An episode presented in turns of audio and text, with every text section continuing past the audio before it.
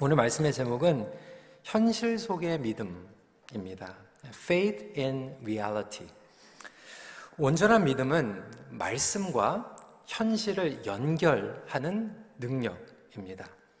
Living faith has a power to connect between God's word and reality. 어, 믿음, 영성.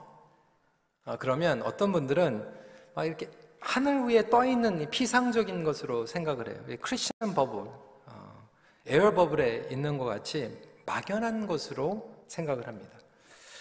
물론 우리 하나님은 모든 것들을 초월하신 분이죠. 그리고 우리가 현실적으로 깨닫지 못하는 것들도 그리고 우리가 인간적인 한계 가운데서 깨닫지 못하는 부분들이 분명히 있습니다. 하지만 하나님께서 우리에게 믿음을 요구하실 때 그 믿음은 현실을 헤쳐나가며 승리하는 연결 능력입니다. 예수님은 하늘 보좌에서 현실 가운데 내려오셔서 죄로 무너진 이 삶 가운데에서 세상에서 하나님의 말씀을 연결하셨어요. 그게 복음입니다. 말씀, 교리, 이 지식, 이것을 어떻게 하면 우리의 가정, 직장, 사역, 그리고 세상의 삶의 영역에서 적용할 수 있는가가 믿음입니다. 어, 저는 어, 골프를 이렇게 치진 못하지만 어떤 분들은 골프를 안 치면서 골프 채널을 굉장히 잘 보시는 분들이 있어요. 어, 골프 채널을 하루 종일 틀어놓고 보시죠. 근데 여러분 골프 채널을 아무리 본다고 해도요 필드에 나가지 않으면 골퍼라고 얘기할 수 없습니다. 마찬가지로 어떤 분들은 온라인으로 예배를 드리거나 대면 예배에 와서 어, 예배를 아무리 집중해가지고 드린다고 해도 여러분들이 월요일부터 토요일까지 삶 가운데에서 이 믿음을 살아가지 않으면 크리스천이라고 얘기할 수 없어요. 마치 골프 채널을 본다고 해서 골퍼가 되지 못하는 것 같이 예배를 본다고 해서 예배를 드린다고 해서 크리스천이 되는 것은 아닙니다. 우리가 말씀을 이론으로 아는 것보다 중요한 것은 그것을 어떻게 적용하는가. 제가 감사한 게요. 어, 20년 전에 신학교에 가서 공부를 할 때 시스메릭 디올로지, 조직 신학 배우는데 굉장히 systematic theology에서 중요하게 여기는 게 뭐 예정론, 구원론입니다. 어, 그리고 나서 어, final exam을 보는데 어, 많이 외워가지고 갔죠. 뭐 성경 구절 외우고 그리고 조직적으로 이것을 어떻게 설명할 것인가에 대해서 준비를 하고 갔는데 final exam의 질문이 이거였어요. 당신이 목회를 하고 있는데 어, 교회에 오랫동안 다녔던 성도 가정의 아들이 어, 자살을 해서 지금 신방을 가야 되는데 그 자살을 한 부모님에게 어떠한 위로의 메시지를 해줄 것인가에 대한 질문이었어요. 어, 막 달달이 막 성경 구절 외우고 조직적으로 이것을 논리적으로 설명을 하려고 했는데 실제적으로 현실 가운데에서 이런 어려움 가운데 있는 사람에게 구원론을 어떻게 얘기할 것이며 예정론을 어떻게 얘기할 것인가. 여러분 이것이 바로 현실 속의 믿음입니다. 제가 현실 속의 믿음을 말씀을 드리는 것은 현실적인 믿음을 이야기하는 건 아니에요. 그러니까 faith and reality하고 realistic faith하고는 다릅니다. 어떤 분들은 현실적인 믿음을 가지고 계세요. 그 얘기는 뭐냐면, 아, 이론은 있지만 현실적으로 타협하면서 살아가는 거예요. 아, 그건 말씀이고, 현실은 아니니까 적당히 타협하면서 살아가는 것을 현실적인 믿음이라고 얘기죠. 재정이 힘들 때, 관계가 힘들 때 타협하는 것. 말씀대로 살아가지 못하는 것을 현실적인 믿음이라고 얘기한다면 현실 속의 믿음은 하나님의 말씀이 현실 가운데 반드시 이루어질 것을 믿고 순종하며 용기 내어 나아가는 믿음을 이야기하고 있습니다. 여러분, 우리에겐 꿈이 있어요. 비전이 있어요. 희망사항이 있어요. 그런데 지지난주에 말씀드린 것 같이 꿈은 있고 비전은 있는데 대책이 없는 경우가 참 많이 있어요. 우리 학생들 중에서 어, 꿈이 있죠. 점수 잘 나오게 됩니다. 공부 잘하는 것. 방법이 중요합니다. 똑같은 방법으로 공부하면서 점수가 올라갈까라고 생각하는 건 잘못된 기대예요. 어떤 분들은 막연하게 내가 직장에 가서 빛과 소금의 직분을 감당하길 원합니다. 위시는 좋아요. 호흡은 좋아요. 그런데 어떻게? 플랜이 필요합니다. 어떤 분들은 영적으로 성장하길 원해요. 어떤 분들은 자녀들과 지금 사춘기에서 대화가 끊겨져 있어요. 부부 사이에서 대화가 끊겨져 있어요. 아, 우리 자녀들과 관계를 회복하고 싶다. 누구나 다 그런 위시하고 드림을 가지고 있어요. 그런데 문제는 어떻게 대화할 건가요?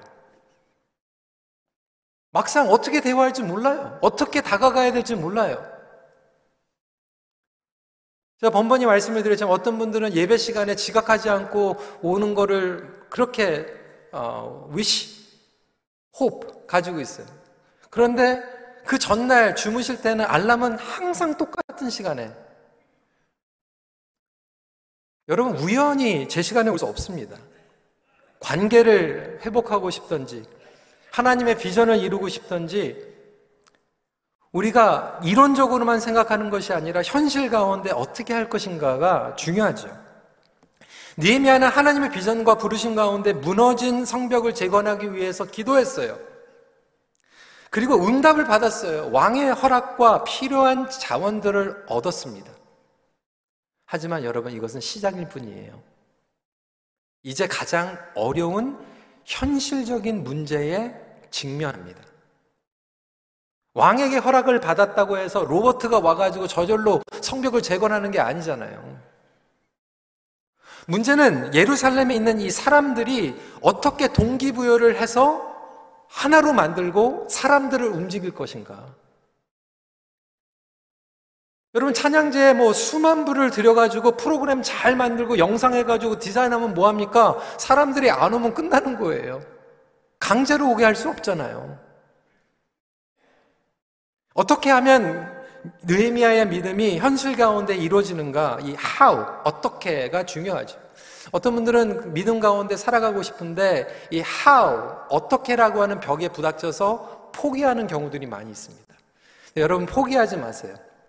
앤디 스탠리는 이렇게 얘기합니다. How is never a problem for God. How is God's specialty. 참 재밌죠? 하나님께서 어떻게는 절대로 문제가 아니다. 어떻게는 하나님의 특기이다. 그러니까 여러분, 어떻게라고 하는 벽에 부닥칠 때 포기하지 마세요. 하나님께 기도하세요. 하나님께서는 이 어떻게를 우리에게 알려주시는 주특기의 하나님이신 줄 믿으시기 바랍니다.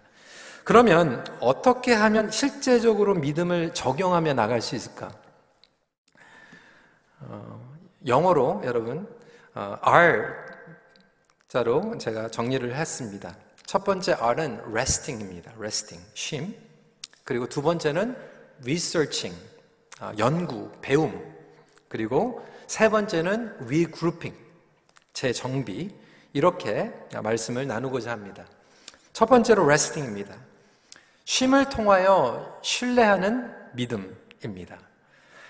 니에미아는 그토록 기다렸던 예루살렘에 입성하게 됩니다. 그것도 그냥 혼자 입성한 게 아니에요. 구절을 보니까 군대 장관과 마병을 거느리고 왔다고 기록하고 있어요. 여러분 얼마나 exciting 합니까? 지금 금의환향한 거예요. 나팔 소리를 울리고 퍼레이드를 하고 캠페인을 해도 모자라지 않던데. 저 같으면 아마 오자마자 마병들 뭐 군대 장관 거느리고 와가지고 온 백성들을 이렇게 모아놓고 큰 소리 치면서 담화문을 하지 않았을까? 여러분, 저는 총독으로 임명받았습니다. 필요한 자원도 가지고 왔습니다. 이제 무너진 성벽을 재건합시다. 그렇게 했을 것 같은데 니에미아는 서둘러 움직이지 않고 3일 동안 쉼을 갖습니다. 여러분 육체적으로도 쉼이 필요합니다. 바벨론에서 예루살렘까지 오는데 4개월의 여행을 해야 돼요. 그것도 광야, 사막을 거쳐서. 그러니까 피곤하죠. 근데 여러분, 육체적으로만 쉼이 필요한 게 아니라 영적으로, 관계적으로, 정서적으로도 쉼이 필요합니다. 어, 특별히 한국 교회는 이 쉼을 안 갖는 것이 영성이라고 생각해요. 그러다 보니까 가끔 가다가 목사님들이나 선교사님들이 엉뚱한 일을 하는 게 쉬지 않고 가다가 엉뚱한 일을 하는 거예요. 사실 우리가 영적인 인템모를 통해서 하나님께 멈추는 것이 너무나도 필요합니다. 니에미야만 쉼을 가진 게 아니죠. 비싼 시기에 예루살렘에 귀환한 에스라도 똑같이 쉬었다고 기록하고 있어요. 에스라 8장 32절입니다. 이에 예루살렘에 이르러 거기서 3일간 머물고 니에미아는 4개월에서 5개월 동안 기도하면서 기다렸어요. 그리고 왕에게 허락을 받았어요. 그리고 또 4개월 이상 여행을 해가지고 왔어요. 그러니까 최소한 9개월, 아니 1년 정도를 기다렸던 거예요. 그리고 엄청난 프로젝트를 눈앞에 두고 있어요. 그런데 그 중요한 프로젝트를 하기 전에 다시 멈춥니다.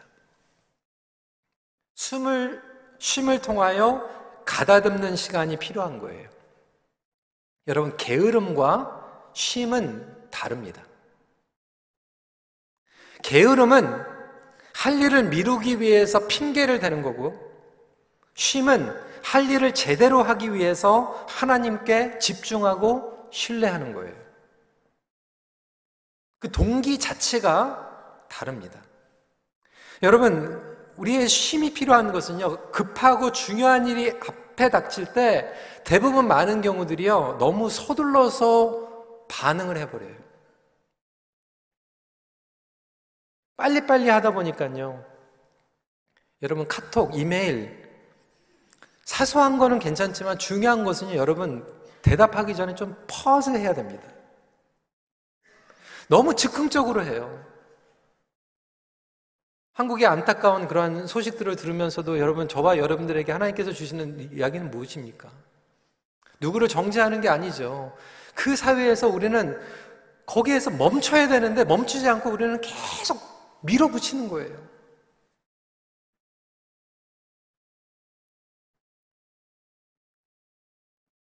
서둘러서 반응하고, 서둘러서 말을 하고, 급하게 답장하고, 니에미아에게는 하나님께서 지혜를 주시죠. 쉼을 가지면서 하나님께 집중하는 거예요. 멈추면 보입니다. 쉼은 신뢰예요. 쉬는 시간이 아닙니다. 우리 학생들 가운데에서 중요한 이그셈이 월요일 날 있을 때 기도는 그렇게 해요. 하나님, 나의 학업을 하나님께 맡깁니다. 나의 미래를 하나님께 맡깁니다. 그런데 시험 공부한다고 해서 1시간, 2시간 예배를 드리지 못해요. 그러니까 말은 맡긴다고 얘기하는데 예배를 통해서 맡기지 못하는 거예요. 정말로 중요한 결정을 하면 하나님, 하나님께 맡깁니다. 그러면 멈추고 하나님께 기도해야 되잖아요. 나의 인생이 주님 앞에 속해져 있습니다라고 말로만 고백하는 것이 아니라 실제적 가운데에서 하나님께 그걸 드려야 돼요. 나의 재정이 하나님 것입니까? 그러면 하나님께 맡겨야 될 거 아니에요. 자녀를 맡겨야 될 거 아니에요. 어떤 분들은 메시아 신드롬을 가지고 있어 내가 이 문제를 해결할 사람이라고 착각해요. 니에미아는 자기가 문제를 해결할 사람이라고 착각하지 않았어요.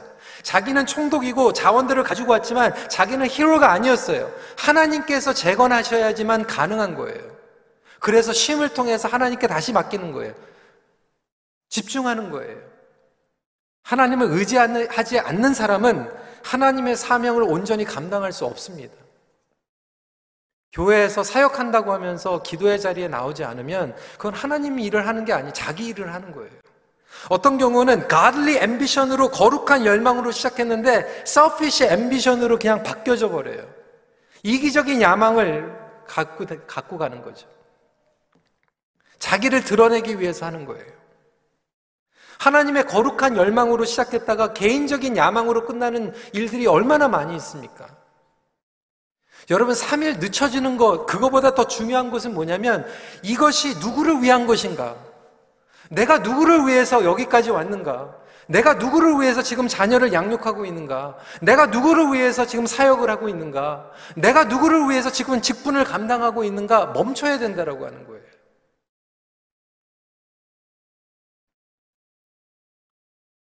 여러분 그럴 때요. 정말로 하나님께서 기뻐하시는 열매를 맺게 됩니다. 그리고 늦춰지는 것 같은데 늦춰지는 게 아니에요. 집중해서 가다 보면 하나님의 인도하심 가운데 옳은 길을 가게 되고요. 옳은 길을 가는 것이 가장 최선의 길인 줄 믿으시기 바랍니다. 어, 실제적으로 있었던 이야기예요. 미국 개척자들의 이민 초기 실화입니다.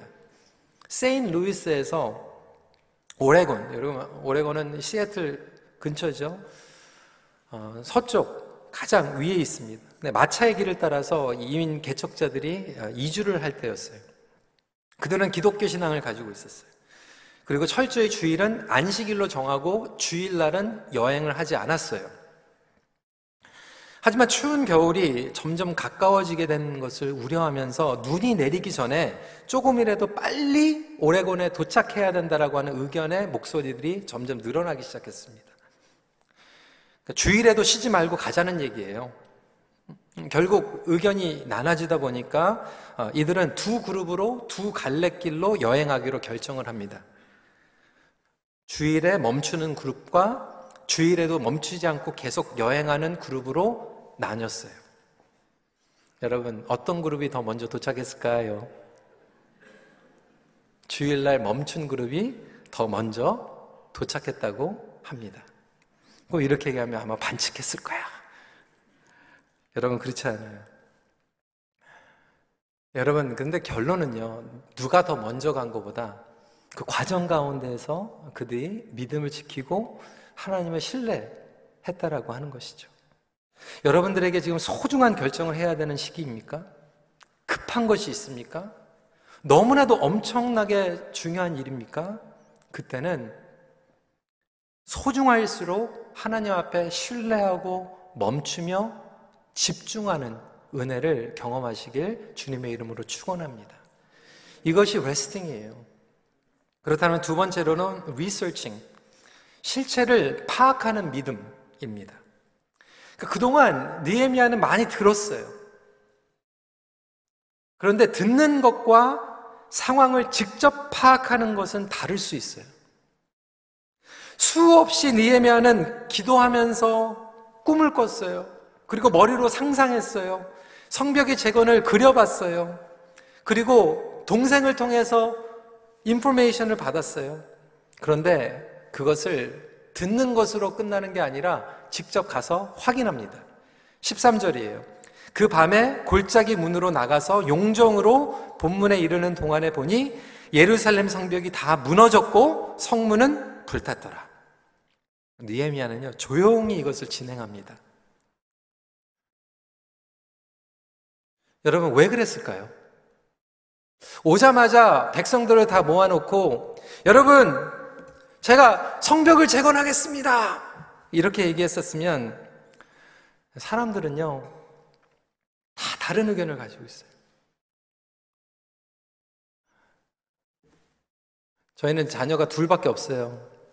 다 나가 있습니다. 하나는 대학원, 하나는 대학교. 근데 기숙사에 있고 떨어져 있다 보니까 막 방학 때, 뭐 땡스기빙 때 이렇게 와요. 얼마나 기분이 좋습니까? 그래서 맛있는 것 좀 사주고 싶어가지고 우리 밖에 나가서 먹자 그러면 이 둘도 달라요. 어디로 가야 될지. 똑같은 자녀인데도요, 다른데, 여러분, 이스라엘, 예루살렘의 백성들 의견 취합하는 게 쉽지 않아요. 니에미야, 당신은 여기서 살아보지 않았고 편안한 궁전에서 있다가 뭐를 합니까? 우리가 몰라서 건축 안 한지 알아요? 이렇게 얘기할 거예요. 우리가 본토 사람이야. 당신이 뭐를 알아? 자기 입장에서 얘기할 거예요. 참 그게 쉽지 않아요. 누구 말을 듣는다는 게. 이번에 감사하게 우리 교회에서 어, 여름에 설문 조사를 하지 않았습니까? 감사하게 700여 명이 넘는 성도들이 그것도 어르신들부터 우리 젊은이들. 아, 근데 그거를 보니까요. 너무 달라요. 어떤 분들은 좀 예배를 길게 드리면 좋겠다. 어떤 분들은 예배를 좀 짧게 드리면 좋겠다. 나이마다 다르고 성별로 다르고요. 세대별로 다르고.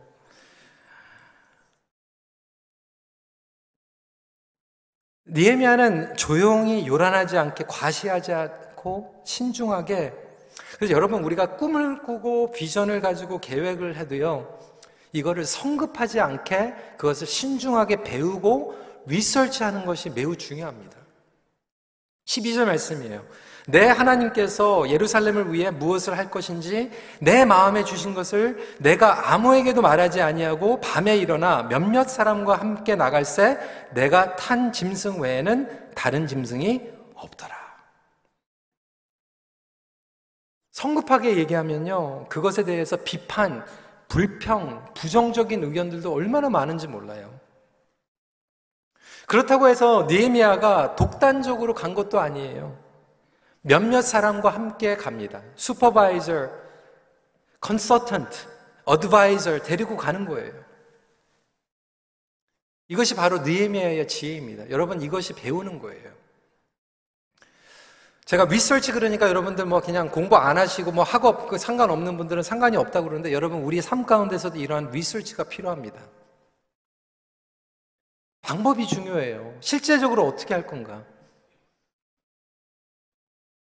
몇 년 전에 어떤 우리 EM에 있는 아, 남자 성도가 저에게 찾아왔어요. 가정을 꾸리고 자녀를 키우고 있는데 본인의 마음은 뭐냐면 아, 내가 정말 크리스천 아버지로서 영적인 가장이 되고 영적인 리더가 되기를 원한다라는 그게 위시, 드림이에요. 기도 제목이었어요. 그런데 문제는 뭐냐면 어떻게 할지 모르겠다는 거, 어떻게 할지. 제가 얘기했어요. 좋은 책들 있다. 추천해 줬어요. 그 워크샵 세미나들 있다. 가봐라. 근데 6개월 지나가지고 만났는데 책 읽어봤냐 그러니까 안 읽어봤대요. 워크샵 좀 가봤냐 그러니까 안 가봤대요. 그리고 또 똑같이 얘기하고요. 자기는 영적인 아버지가 되고 싶은데 어떻게 되는지 모르겠대. 그거 어떻게 하라는 거예요? 아니, 하나님께서 우리에게 방법을 주셨잖아요. 배우라고. 아, 우리 가족들을 전도하고 싶은데 어떻게 하는지 모르겠대. 방법을 이미 주셨어요. 배우면 되잖아요. 그러니까 리서치라고 하는 게 뭐 학교에 가가지고 뭐 학교에서 뭐 학위를 받으는 이런 게 아니라 때로는 우리가 리서치를 한다라고 하는 것은 내가 자녀와 관계를 개선하고 싶으면 자녀하고 한번 얘기를 해봐야 될 거 아니에요. 자녀가 무슨 생각을 가지고 있는지, 자녀가 무엇 때문에 상처를 받았는지, 자녀가 왜 얘기를 안 하는지 들어봐야 될 거예요. 배워봐야 될 거 아니에요. 아니, 부부 생활을 지금 30년, 40년 동안 살아가면서 답답하고 막 대화가 안 통하고 그러는데 한 번은 들어봐야 될 건 뭐가 안 맞는지, 뭐가 차이가 나는지 알아봐야 될 거 아니에요. 나에게는 어떠한 상처가 있는지 나 자신에 대해서 알아봐야 될 거 아니에요. 우리가 팀 사역을 할 때는 마찬가지입니다. 뭐 당회 안에서도 목회팀에서 마찬가지예요. 우리 목회팀 아 팀 사역 잘해봅시다. 우리 당회에서 뭐 하나가 됩시다. 그냥 하나가 됩시다 해가지고 하나가 되는 게 아니에요. 하나가 되려면 어떻게 해야 돼요? 그 당회원들의 성향을 알아야 될 거 아니에요. 어떤 배경에서 왔는지, 뭘 좋아하는지, 뭐를 하면 화나는지 알아야 될거 아니에요.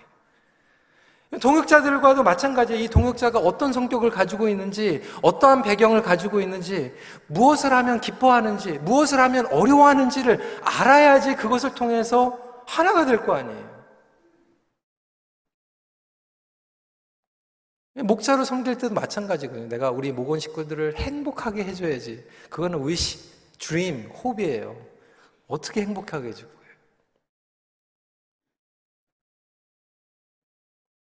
근데 여러분, 우리는요, 그 배우고 리서치 하는 것을 두려워합니다. 왜 그럴까요? 이 파악을 방해하는 요소가 세 가지가 있습니다. 첫 번째로 뭐냐면, 조급함이에요. impatience. 뭐냐면, 아, 나 지금 급해. 내가 8개월, 9개월 동안 기다렸는데 그거 볼 시간이 어디 있어? 지금 빨리 하면 되지. 조급함. 관계 무너진 것도 너무 조급하게 막 하려다 보니까 관계가 회복되는 게 아니라 오히려 더 어려워져요. 여러분, 갈등 가운데 있는 관계를 자꾸 막 조급해가지고 하면요, 더 도망갑니다. 조금 기다려야 돼요. 어떤 경우에는 교만해요. 아, 나는 지금 호화로운 궁전에서 살다가 왔는데 그까지 뭐 무너진 성벽 볼 필요가 뭐 있어? 나는 이미 자원하고 내가 직분을 가지고 왔는데 내가 하면 되는 거지 뭘 가서 봐. 때로는 교만함의 함정에 빠질 수가 있고요. 세 번째로 두려움이에요, 두려움. 가가지고 정말로 형편없이 무너져 있는 걸 보면, 아, 내가 실망을 해가지고 도저히 할 수 있을까? 여러분들은 어떤 성향을 가지고 계세요? 저는 사실 이 세 번째, 두려움.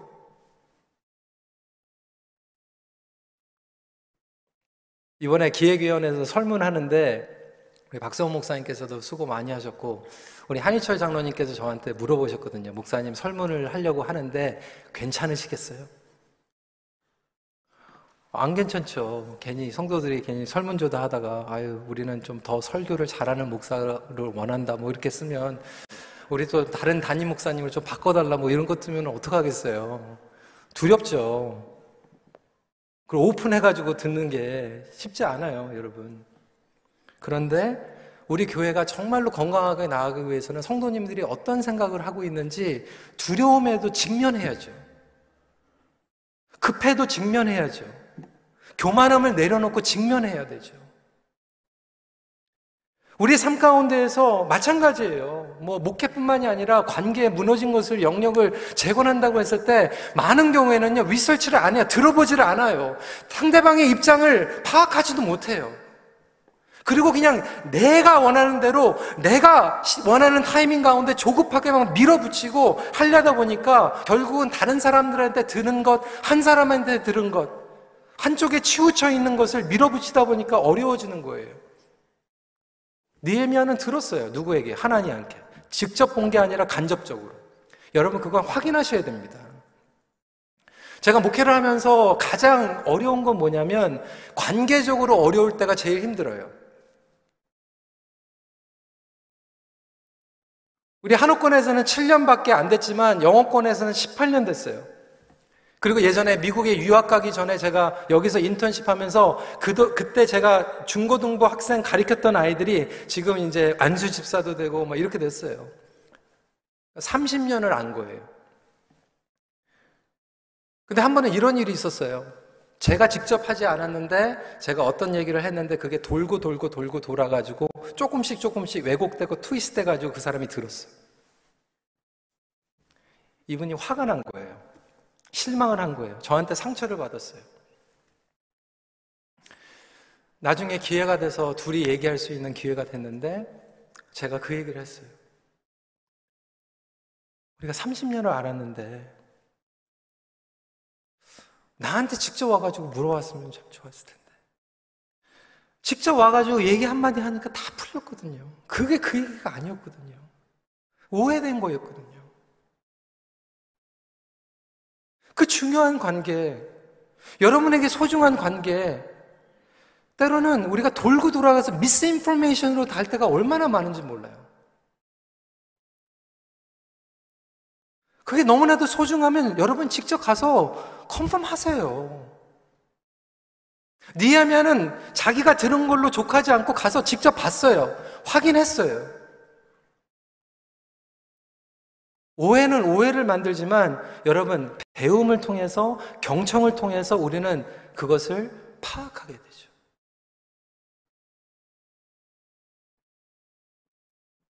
그런데 우리는 때로는 조급하고 교만하고 두려움 때문에 듣지 못해요. 마지막 위그룹핑 재정비를 통하여 일어서는 믿음입니다. 여러분 자원이 있다고 해서 저절로 건축되는 게 아니라고 말씀을 드렸어요. 노동력입니다. 결국 백성들이 함께 동역하며 움직여야만 가능한 거예요.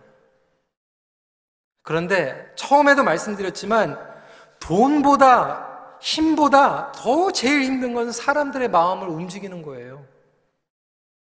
사람들이 안 움직이면 어떡할 거예요? 예루살렘 백성들은요, 그동안의 실패와 패배 의식 가운데 무너져 있었어요. 니에미아가 와가지고 재건합시다 그런다고 가지고 하루아침에 뭐 으쌰으쌰 해가지고 될 거면 벌써 됐어요. 그러면 패배의식 가운데 실패의식 가운데에서 무너져 있는 이들에게 어떻게 동기부여를 할 것인가? 니에미아는 직위와 물질로 호소하지도 않았고요. 그렇다고 외부에서 사람들을 사가지고 재건하지도 않았어요.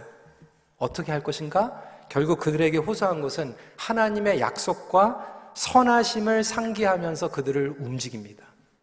여러분, 여러분 사람들의 마음을 움직이는 건 여러분의 실력도 아니고 은사도 아니고 돈도 아니에요. 하나님께서 움직여 주시는 줄 믿으시기 바랍니다.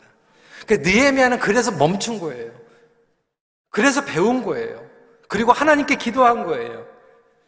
18절 말씀입니다. 또 그들에게 하나님의 선한 손이 나를 도우신 일과 왕인에게 이런 말씀을 전하였더니 하나님께서 하셨다. 하나님께서 왕의 마음도 움직여 주셨다. 그러니까 어떻게 백성들이 반응하죠? 그들이 말이 일어나 건축하자 하고 모두 힘을 내어 이 선한 일을 하려 하며 그러니까 사람들의 마음이 움직이는 거예요.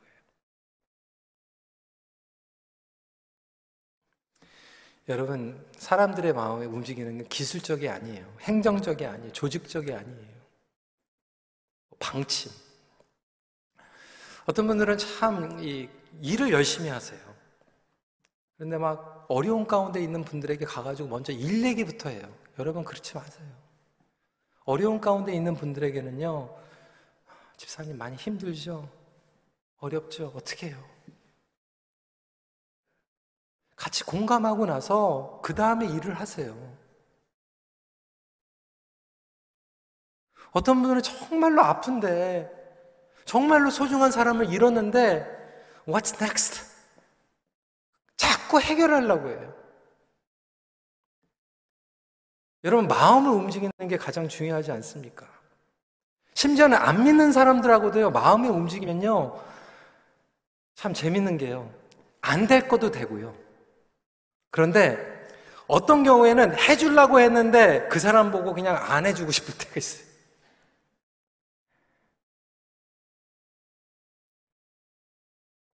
캐나다 살면서 여러분 답답하잖아요. 그렇죠? 왜 이렇게 슬로우해요?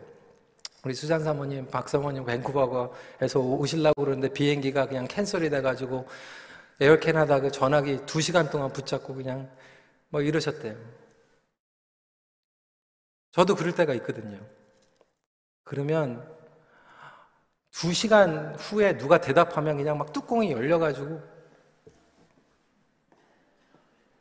이렇게 하고 싶은데 어, 제가 깨달은 게 있어요. 그 전화를 받으면요. 아, 너 정말 수고 많다. 얼마나 힘들겠냐. 내가 이렇게 기다리면서도 이렇게 힘든데 하루 종일 그 기다리던 사람들 불평을 들으려면 얼마나 어렵겠냐. 안 될 것도 다 해주더라고요. 어, 여러분, Service Ontario license plate renew를 제가 며칠 전에 했는데 줄이 왜 이렇게 길어요? 들어가가지고 제가 급하게 가다 보니까 제가 필요한 것들도 안 가지고 갔는데요. 이렇게 얘기했더니요. 그냥 자기가 다 만들어가지고 그냥 해주더라고요.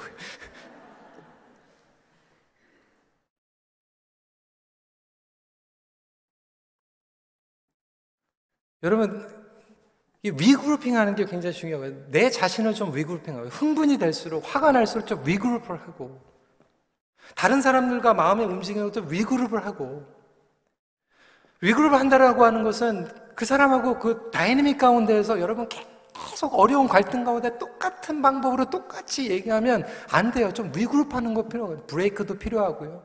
다르게 표현하는 것도 필요하고. 안 믿는 사람들과 믿는 사람 다 마찬가지예요.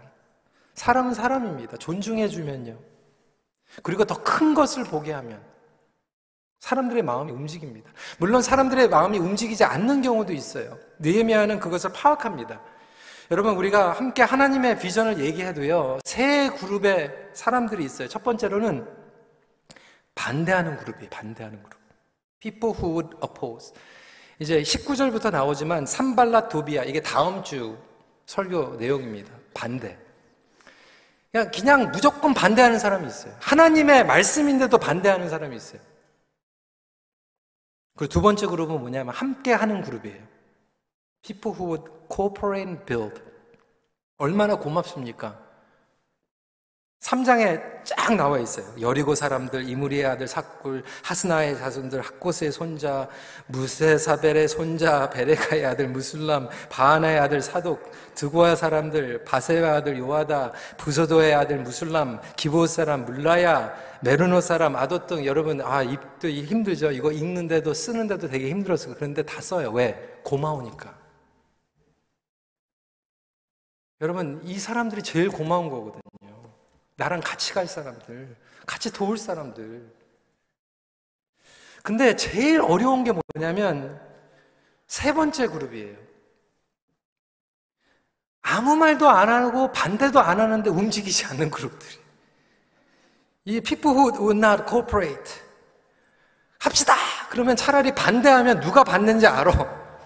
합시다! 그러고 같이 하면 고마워. 그런데 합시다! 그러고 안 나타나는.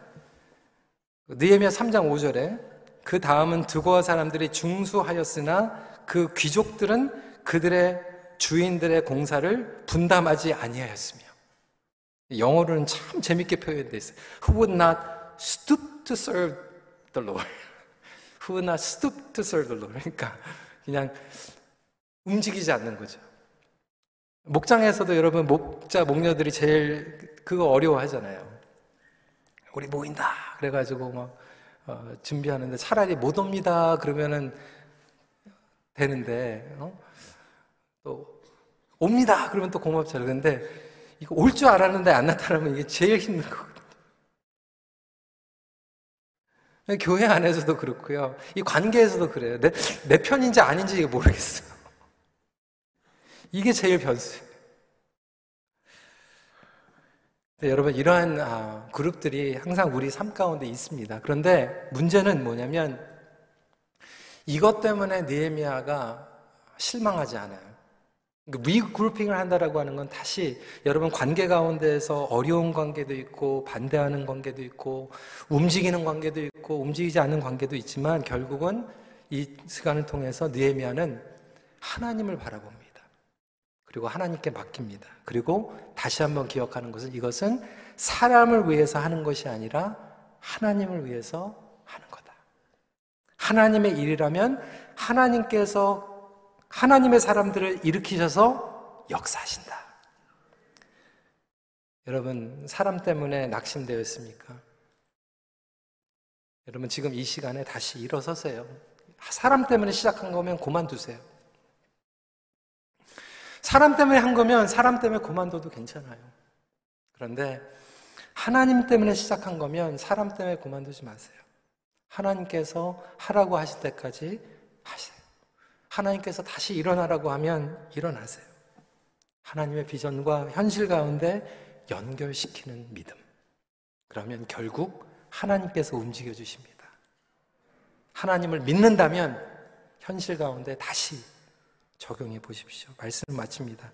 하나님의 약속은 반드시 현실 속에 이루어집니다. God's promise always comes to fruition in reality. 같이 기도하겠습니다.